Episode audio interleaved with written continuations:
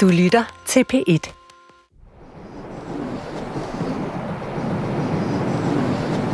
Daniel, vi sidder foran øh, retten, hvor du skinner vidne. Langt om længe. Hvordan har du det med det? Det er et godt spørgsmål. På en bænk uden for retten i Alexandria sidder Daniel Ryge og jeg. Jeg er vildt spændt på, hvordan det bliver at pludselig at stå foran ham, altså El Shafi, eller Ringo, eller hvad vi skal kalde ham. Øh, Jeg aner ikke, hvordan jeg kommer til at at reagere. Jeg har jo ikke nogen reference, eller så jeg har aldrig prøvet det før.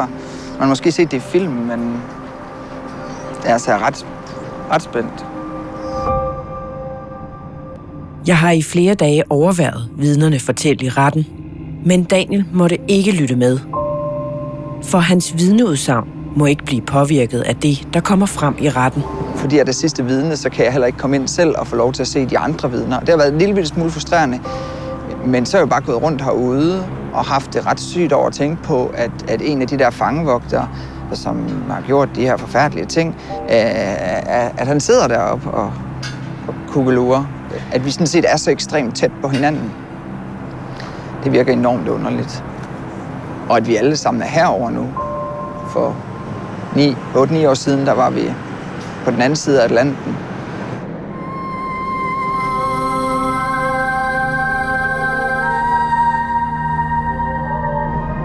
Vi rejser os fra bænken. Det er tid. Daniel skal snart gense en af de fangevogtere, der formodes at have gjort hans liv til et mareridt i Syrien. Det her er syvende episode af opgøret. Det sidste vidne.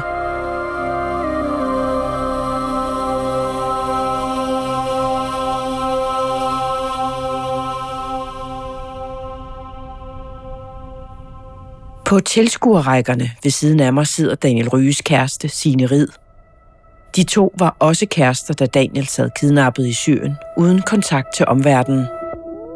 Gisselforhandler Jens Serup, der fik Daniel ud som det sidste gissel før likvideringerne i ørkenen begyndte, er her også. Så udveksler vi øh, kodeord. Jeg siger Turkcell, og han svarer Vodafone. Og så øh, går jeg over og tager tasken. Min puls kørte jo 500 eller sådan noget, ikke?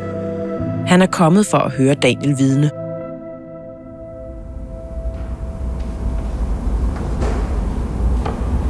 På 9. sal i et amerikansk højhus står Daniel nu uden for retssal 900 og venter. Og lige inden han skal ind i retslokalet, står han øh, uden for døren, hvor der så er øh, to vinduer i døren, han kan kigge ind af. Så han står sådan og, og titter ind, mens at øh, os i lokalet rejser os, der øh, juryen træder ind. Og så lyder beskeden jo så, Government call Daniel Ottesen as the next witness. Og øh, så går han ind i lokalet. Han har en mørkeblå skjorte på. Helt roligt går han øh, forbi anklagemyndigheden og op i øh, vidneskranken. I det mahonitunge retslokale udspørger anklagemyndigheden Daniel om hans tid i fangenskab. Altså, jeg kan godt se, at han er vant til at holde foredrag og stå foran mange mennesker. Han tager rummet ind, kigger ned på familierne og de pårørende til hans øh, dræbte medgisler. Og så bliver han ellers taget igennem hele forløbet som øh, gissel. Han fortæller som noget af det første om sit selvmordsforsøg, hvor han illustrerer med, med sine arme, hvordan han blev hængt op i, øh, i kæder af, af sine fangevogtere, som på det tidspunkt ikke var det Beatles. Men han fortæller så, at The Beatles senere kaldte ham en kujon for at forsøge at have taget sit eget liv. Vi ser også en øh, tegning, Daniel har lavet, da han blev afhørt lige efter sin frigivelse. En tegning, hvor han har skitseret, hvor hvem stod i forbindelse med optagelserne af henrettelsen af den syriske fange ude i ørkenen. Og ellers er Daniel igennem de scener, vi kender så godt. Øh, scenen med hans russiske medgissel Sergej, der bliver slået ihjel. Scenen, hvor de får orange fangedragter på. Hvordan Mohammed-tegningerne kom ind i billedet. Og hvad der skete de sidste 14 dage af hans fangenskab, hvor det kun var ham, et tysk gissel og så tre britter og amerikanere.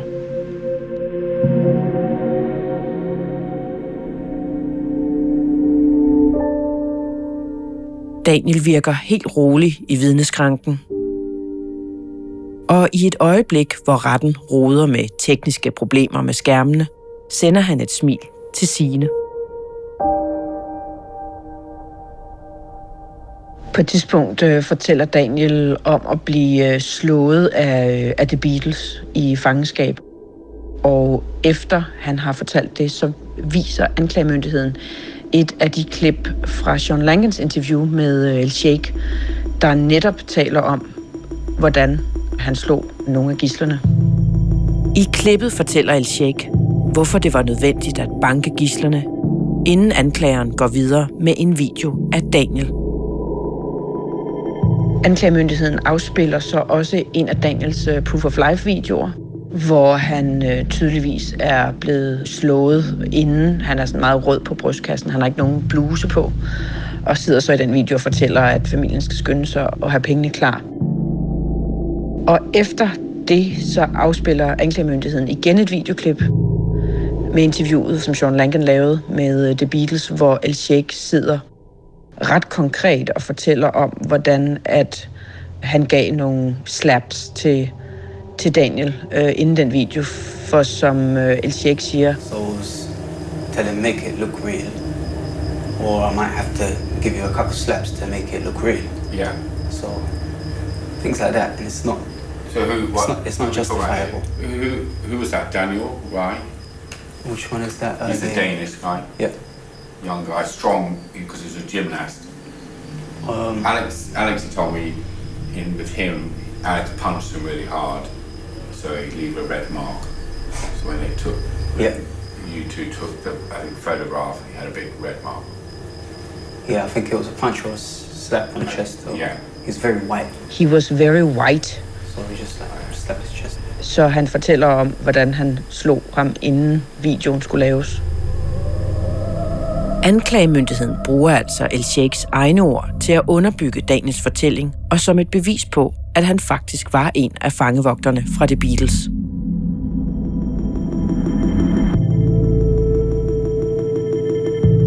Da anklageren er færdig med sine spørgsmål, rejser en af El Sheikhs forsvar sig op. Han har et par opfølgende spørgsmål til Daniel om det, som El Sheikh fortæller i interviewet med Sean Langan. Det ene er, om han har været med i en dokumentar, der handler om James Foley, der blev sendt på HBO. Og det andet spørgsmål handler om, hvorvidt han har skrevet en bog om øh, sit fangenskab. Og øh, svaret er jo ja til begge dele. Det forsvaret er interesseret i at spørge ind til meget kort her, det er, om Daniel i øh, den dokumentar og i sin bog har beskrevet de ting, han har været udsat for i fangenskab. Og øh, der er svaret jo ja.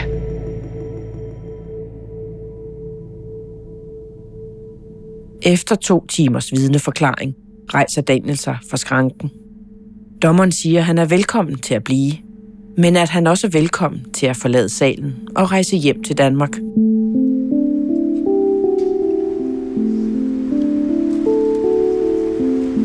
Eftermiddagssolen skinner over Alexandria. Daniel, hans kæreste Signe, Jens Serup og jeg finder en bar med amerikansk popmusik. Vi sætter os udenfor under parasollerne og bestiller fire kolde øl og taler om opgøret i retten. Hvordan var det, Daniel, endelig at sidde derinde? Øh, jamen, jeg var, jeg, var, jeg var egentlig ret nervøs til at starte med. Du ved, sådan, at det buller rundt i maven på en, og jeg var bange for, at jeg sådan skulle til at have diarré eller eller andet midt i det hele. Men så kom jeg derind, og dommeren var ret grineren, og sådan fandt ud af, at det hele var en ret afslappet. Jeg kunne huske, at var Signe, og Federico, jeg havde fik øjenkontakt med ham, da jeg nævnte ham i en... I en, et, og det, det synes jeg var stærkt. Det der med sådan at fornemme hinanden. Nu havde jeg ikke kunnet sidde derinde førhen. Øh, så jeg havde ikke noget behov for at skulle sidde og kigge på ham. Og jeg gad heller ikke at give ham muligheden for sådan at sende et eller andet ansigtsudtryk til mig. For det ved jeg, han har gjort over for en af de andre. Har han sådan, du ved, løftet øjenbryn eller sådan noget. Lavet en eller anden kæk bemærkning. Det, det gad jeg ikke, at han skulle. Ja. Det må også være meget kontrastfyldt at se en, som har haft så meget magt over, over dig og alle de andre i så lang tid, lige pludselig være decimeret til at være klemt ind mellem øh, tre forsvarer og to øh, Secret Service-agenter og være ingenting. Altså, det må da også være en, en sådan en, en ny, helt ny måde at se ham på. Altså, Ja, men det, det, jeg tror, en af de ting, som de gjorde nede ved os, det var jo, at de som en gruppe øh, gjorde hinanden stærke og mere voldsomme. De provokerede ligesom hinanden til at være mere... Gejlede hinanden op. Ja, over for os. Øh, og jeg havde sådan lidt følelsen af, at, sådan, at jeg kunne godt få sådan en følelse af, at nu det, nu det fandme os, der har magten. Øh, og det, det var lidt kvalm på en eller anden måde. Ved siden af mig sidder Daniels kæreste, Signe Rid. Her i eftermiddagszonen med popmusikken i højtalerne bag os, fortæller hun om sine oplevelser med at overvære retsopgøret. Så jeg spørger hende, hvordan hun oplevede El Sheikh i retten, når de tidligere gisler vidnede. Det virker også lige så meget som, en, at han forsøgte sådan at kravle væk fra situationen på en eller anden måde, når det blev rigtig ubehageligt. De vidner, der var på, ikke? Og hvor det blev meget, meget detaljeret og specifikt. Øh, fordi der var jo bum stille ellers inde i den retssal, når vidnerne fortalte. Især, øh, især de tidligere gisler. Øh, så det virker lidt som om, at, at når det var allermest intenst, så havde han behov for at, at vende et eller andet med en advokat, eller skrive noget ned, og på en eller anden måde tage sig selv væk fra den der situation. Det gjorde han, da jeg... Øh... Jeg husker på et tidspunkt, da jeg ligesom skulle fortælle, at Federico, bliver hentet, og det hele bliver meget værre. Derfor de, da jeg går i gang med de sidste 14 dage, der virkelig var brutale, øh, så begyndte han lige pludselig at sidde og viske. Og jeg kan huske i en eller anden grad, hvor jeg faktisk overvejede at, sådan at stoppe med at snakke, indtil han stoppede med at sidde og viske. Fordi jeg, jeg, sådan, jeg blev vildt forstyrret af det. Og man kender det jo selv, når der er noget, man ikke synes, der er behageligt. Så bliver man jo helt sådan, man kan ikke sidde stille. Daniel og Sine var kærester, da han forsvandt i Syrien. Da han blev frigivet, gik de kortvarigt fra hinanden, inden de fandt sammen igen. Og i dag er de blevet forældre til to drenge.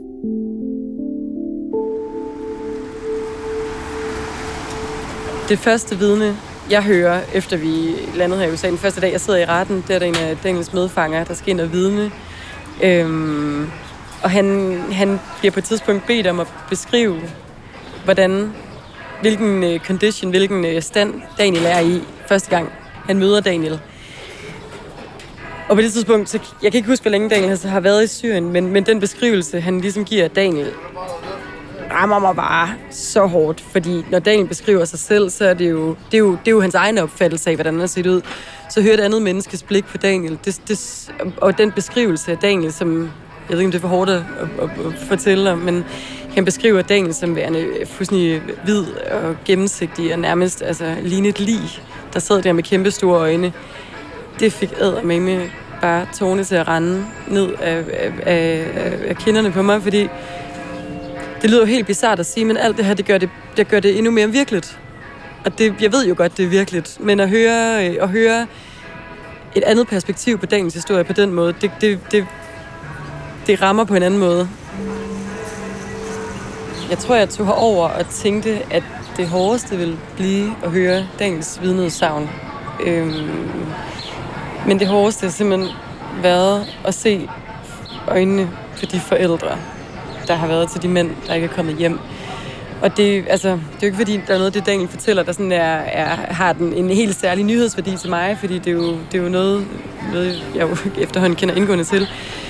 Men at høre Daniel fortælle om forskellige episoder, øh, og samtidig nævne navne på nogle af de andre gisler, og så vide, at forældrene sidder derovre på den anden side, det gav det sådan et helt anden, en helt anden dimension øhm, af, det ved jeg, af, af, af, af sådan følelses overload, fordi jeg føler jo, jeg har jo, jeg har jo fået closure for længst. Altså den dag dagen, når jeg fandt sammen igen og får et barn, så, så kan livet jo ikke blive meget bedre.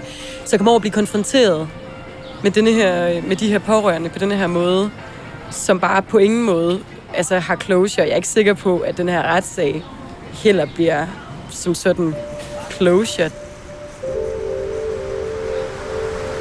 Der er en datter for eksempel til en af de andre øh, gisler, som ikke kom ud og sidder og dele, dele tanker med hende og spejle sig selv, og spejle mig selv i hendes øh, tanker og refleksioner, da, da hele altså, da lortet gik ned, det, var, det har været ret vildt for mig. Det har jeg ikke tidligere oplevet. Og det kan jeg mærke, det er det, der, det, er det når der er ind til mig. Det er, det er den der sådan, fælles skæbne, vi deler, som er fuldstændig tragisk og forfærdelig. Men nu mødes vi her, og det, det, det giver en eller anden sådan følelse af at være en del af en helt vild, skør familie på en eller anden måde.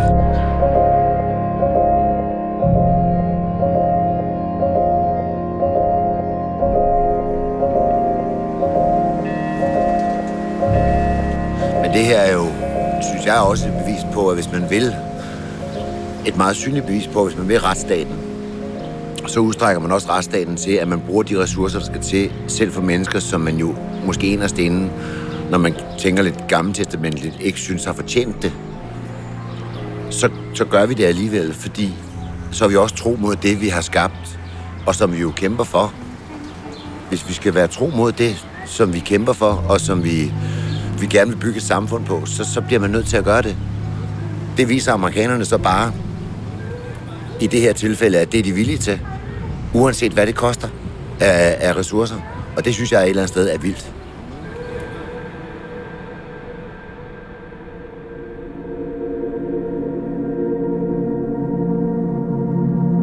Det er blevet retssagens sidste dag. I dag overværede jeg anklagemyndighedens øh, procedurer og derefter forsvarets procedurer, hvor de opsummerer og analyserer de øh, beviser, der er blevet fremlagt i retten. Og øh, der har været indkaldt 35 vidner i sagen. Først træder anklageren frem og afholder sin procedure.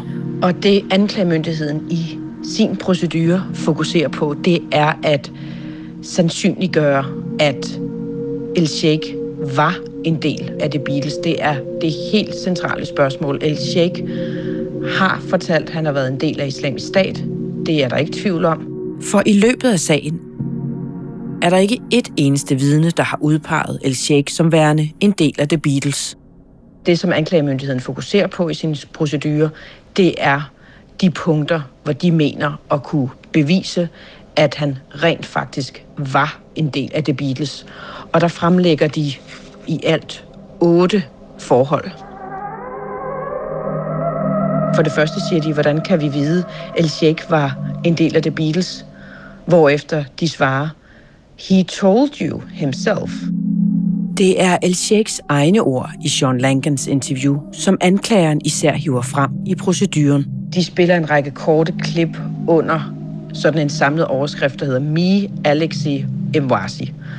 Og det vil altså sige klip, hvor han gentagende gange fortæller om, og hvor han siger, det var mig, Alexi, Mwasi, det gjorde dit, der gjorde dat. And who was going in that role? You and Alexi? Uh, uh, Sometimes just me, sometimes me and Lexi, sometimes me, Alexi and Mwazi, sometimes me and Mwazi, sometimes just Mwazi. Næste punkt afspiller de så videoer fra Sean Langan under overskriften I know how to inflict pain, I know how to inflict pain.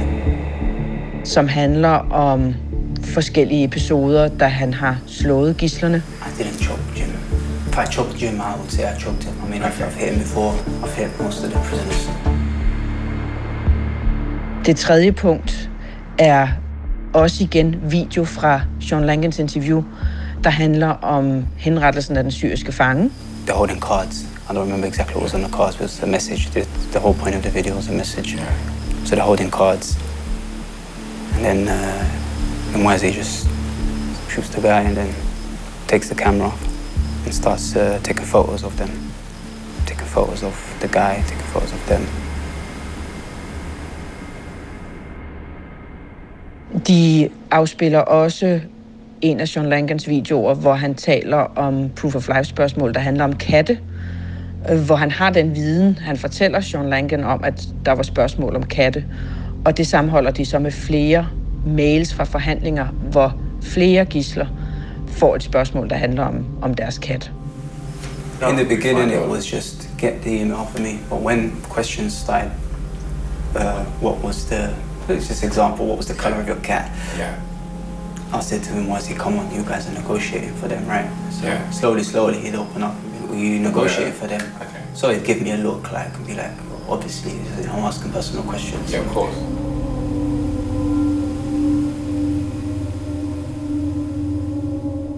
Herefter træder El forsvar så frem.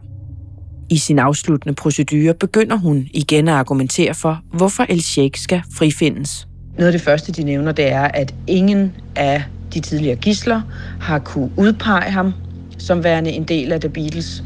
Og øh, forsvaren siger, øh, that's actually the white elephant in the room.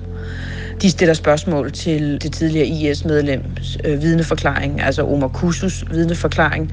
De siger, at han kommer her i retten og udtaler sig i håbet om at få nedsat sin egen straf. De beder øh, juryen spørge sig selv, hvorfor skulle han være The Beatles? Og henviser til, at på ingen af stederne, hvor der har været raids fra amerikanske specialstyrker, altså i Abu Sayyafs øh, compound, øh, også der specialstyrker raidede olieraffinaderiet, hvor gislerne havde været. Ingen af de steder er der fundet DNA for eksempel fra El Sheikh eller andre tegn på, at øh, han skulle have været der. Og så er det, at forsvaren fremhæver, at de ting, som El Sheikh siger i Sean Lankens interview, på ingen måde beviser, at han var en af fangevogterne. Og at han sagtens kunne have vidst de ting, han sidder og fortæller om, fordi han kunne have læst øh, vores bog, han kunne have set en dokumentar om, om James Foley, og det er derfra, han har øh, oplysningerne. Altså netop det, forsvaret dagen forinden havde stillet Daniel spørgsmål til. Så de slår på, at han siger ting, der allerede var well known to the public, som de siger på det tidspunkt. Daniel og flere af hans medgisler og familierne lytter til proceduren. El Sheikh har selv muligheden for at tale, men ønsker ikke at sige noget.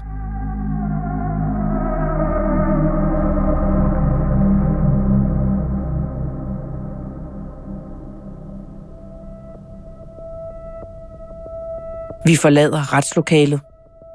Nu skal juryen i gang med at votere for at afgøre, om El Sheikh er skyldig i at have medvirket til kidnapninger og drab på amerikanske og britiske statsborgere.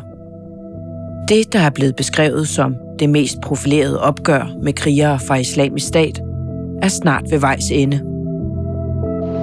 Jeg har fået sådan en mail, hvor der bare står verdict now. Så nu suser familierne og de pårørende ind i retslokalet, er jeg sikker på. Samtidig med, at El Sheikh har siddet på anklagebænken i USA, er debatten om danskere i de kurdiske fængsler og lejre i Syrien igen blusset op. I Syrien der bliver situationen værre og værre for flere af de i alt fem børn med dansk statsborgerskab, der stadig bor i telte i den kurdisk kontrollerede Al-Rosh-lejr. Børnene er underernæret, og en af dem bør indlægges. Og nu for første gang står en dansker frem, som er direktør i det firma, der leder lejrene i Syrien, og fortæller, hvad han oplever. Når børn vokser op under de her forhold, og måske er børn af radikaliserede mødre, eller mødre, der har haft en eller anden form for tilknytning til radikaliserede elementer. Så er det jo vigtigt, at de her børn også får en anden oplevelse af, hvad livet går ud på. Det får de ikke pt. Mere om det i næste episode af Opgøret. thank you